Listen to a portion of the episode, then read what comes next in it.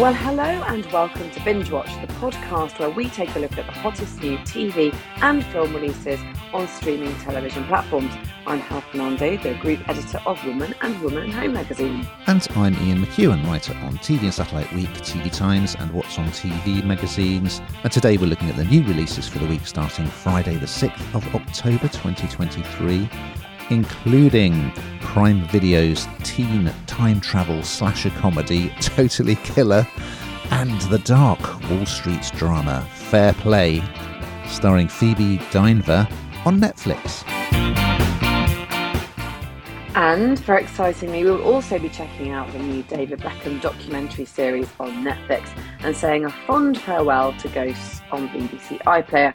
But first, Ian, what is in the news? Well, first bit of news. Obviously, last week we said we were going to preview Loki on Disney Plus, but we didn't get a screener, so we haven't been able to do that this week. So apologies.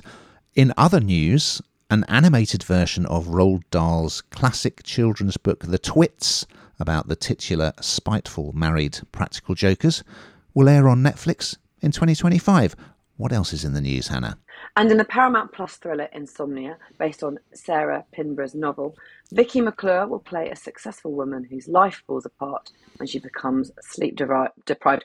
Well, I think we've got a decent selection and quite varied this week, as ever. We're going to start on Netflix. This one arrives on Friday the 6th. It's a feature length drama that I believe has also been available in cinemas called Fair Play, and here is a clip. We're gonna go grab a drink. You wanna join? You made half the big calls last quarter alone. So, what do you want? He's promoting me. Congratulations. I'm sorry. Why? I'm so happy for you. Okay. Okay, this has been dubbed sort of Me Too for Wall Street, if you like. It's about a young couple, Emily, played by Phoebe Dynevor, and Luke, played by Alden Ehrenreich. God, tricky names those.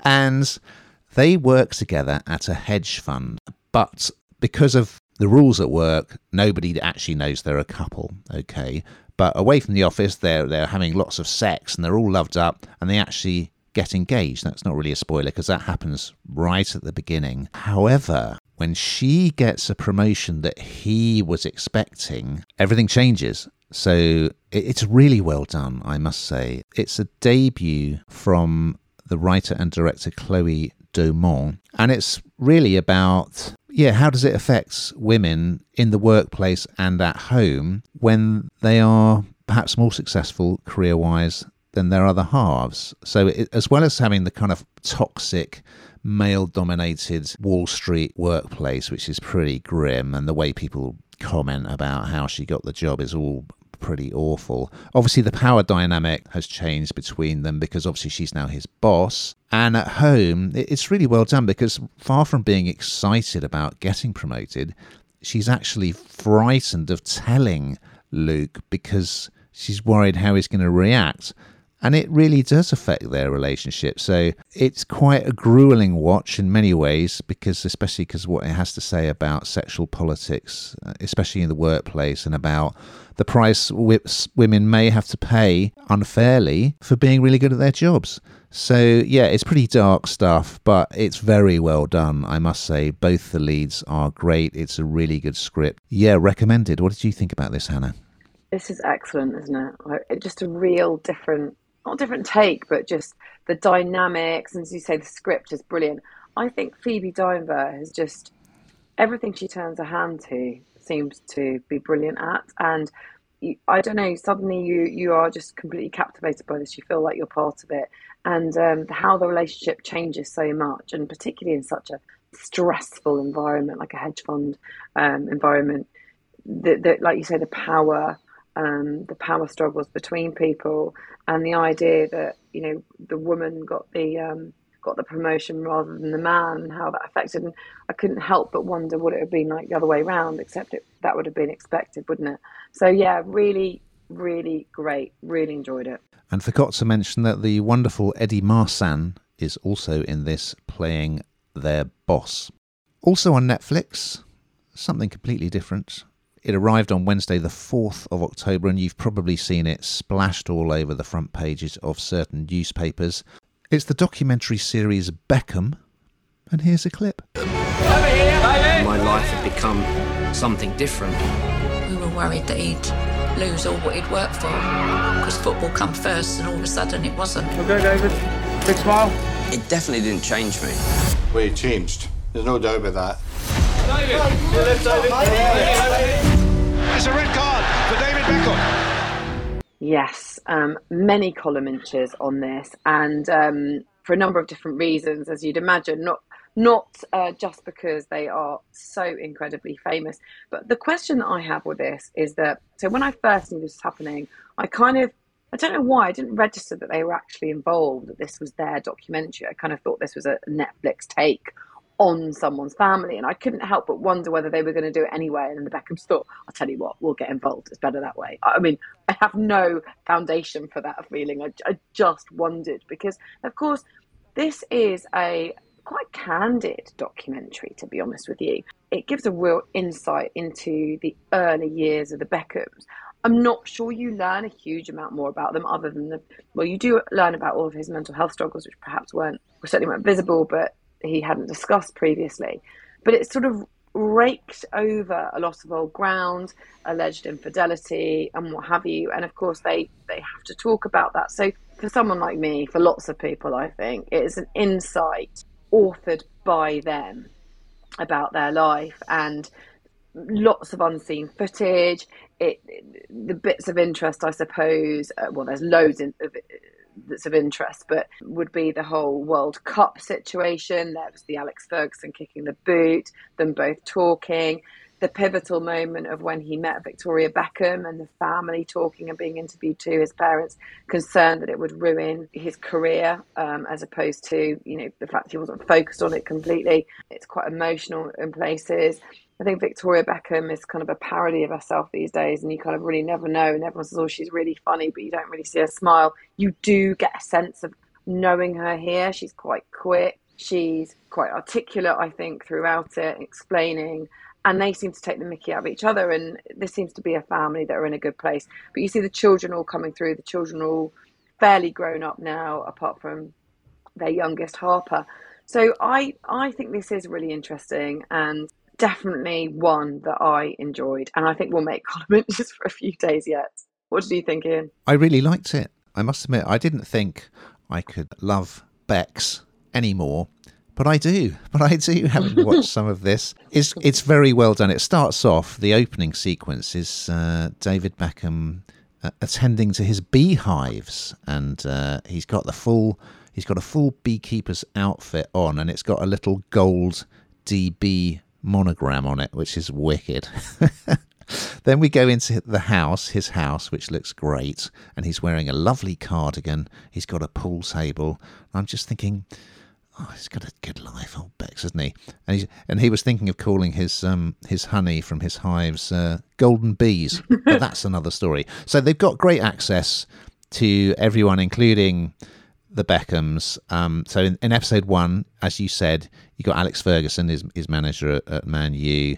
You got a lot of the players. You got Cantona, who was very good interview with him. Uh, you got the Neville brothers, um, and it's very interesting because it, you've also got his mum and dad, and and you learn about what he was like as a boy, and he was just only interested in football. He didn't want to go out clubbing or or meet girls. He was just very focused on that and very kind of hardworking, and he got that from his mum and dad. So you don't have to be a football fan because obviously they're such massive celebrities. One thing that I found quite interesting was how much life has changed for footballers and, and to the game since Beckham kind of broke through as a player and a celebrity because because uh, as Rio Ferdinand says, of course, we didn't have mobile phones and social media then, and footballers weren't signing massive sponsorship deals. He was kind of like leading the way. So, as ever, he, he comes across incredibly well in this. He, he's just so charming and, and just so kind of self effacing, really. I, I really enjoyed episode one and I will definitely watch the rest. Something even more different now over on Prime Video, uh, arriving on Friday, the 6th of October. It's a horror comedy film called Totally Killer. And here's a clip. We all stay in and hand out Halloween candy? No, Mom. You know how hard this time of year is for us. Your friends were murdered 35 years ago. It's not 1987 anymore. Stay safe, honey. I love you.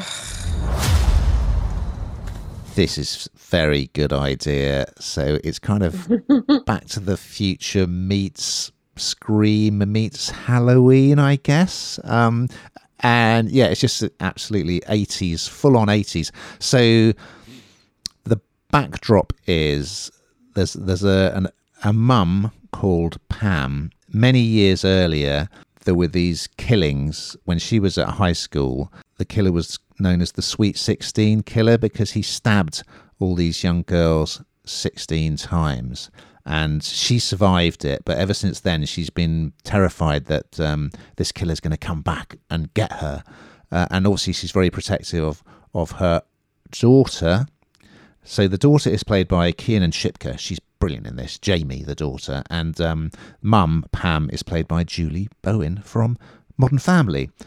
So, to cut a long story short, the killer does strike again, and Jamie, Back to the Future style, ends up time traveling back to the 80s, yes.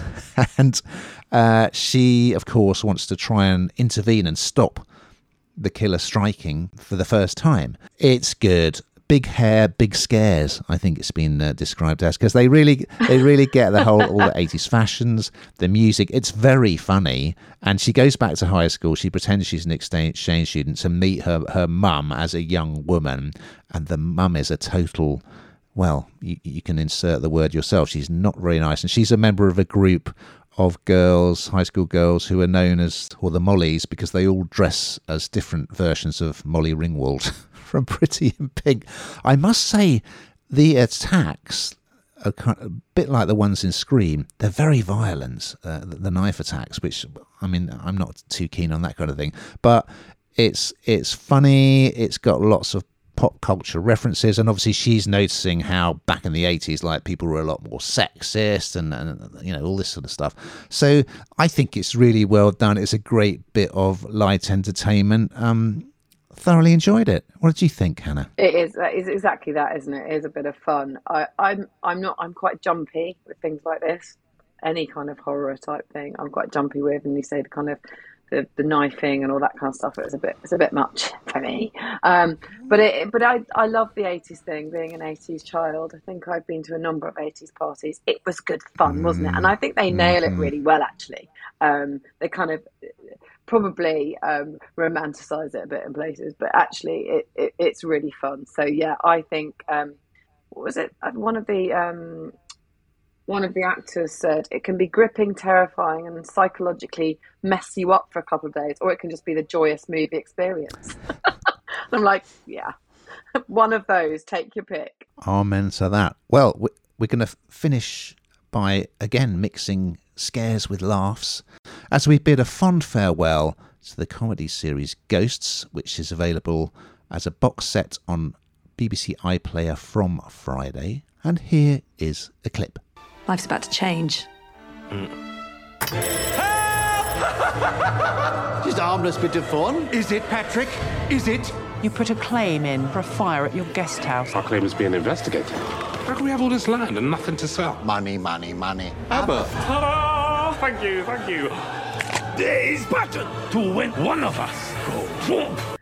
Yes, so this is the fifth and final series, but judging by some of the interviews that I've read, they say never say never to a return. So if you're a big fan, you can hold out hope that the doors might not be firmly shut, just shut at the moment, but not locked. So yeah, the residents of Button House are back. Um, it's quite interested to know actually that house is pretty amazing, and it's not far from where I am. Um, so I think I might have a little drive out and have have a look.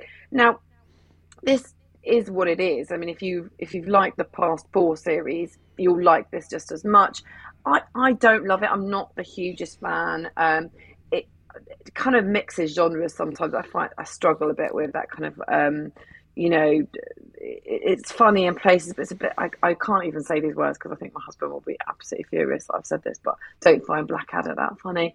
I don't feel it feels a bit like that for me. Giddy aunt. I know, I know, it's not a popular thing to say, but I'm sure there are other people like me out there, but it's not very many. Um, yeah, lots of kind of spooky shocks. It is very funny in places. Um, there's all these sort of Tudor noblemen that are in. This is what I mean about the genres. It's kind of like you know you're historic, but then you've got the current day, and they're trying to run this house, but with all these ghosts hanging around, and it, it is comedic in places. But I, I find that humor just a little bit annoying, a little bit sort of.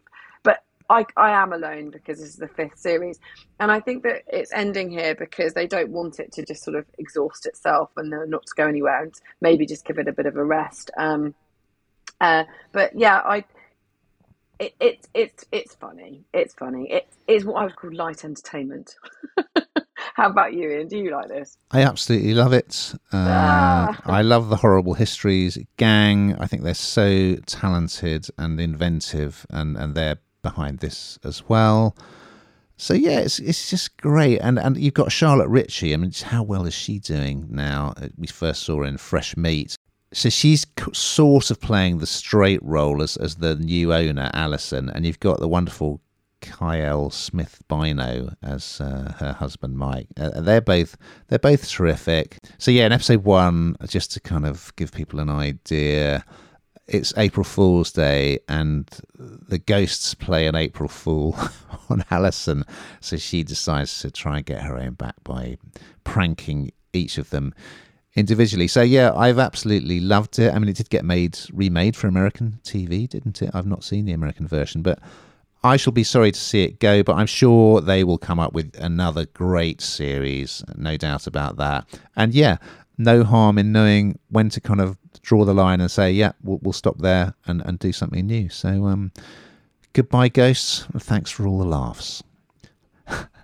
Now, we've got to that time, Hannah, where we find out what you've been binge watching this week. Well, I binged old Strictly with poor old Les um, being the first one to go. I was quite shocked actually that Les Dennis was male. I thought the public would keep him in because he was, wasn't very good, and we always, well, they always seem to keep those sort of people in, don't that's they, for quite true, an annoying amount of time sometimes.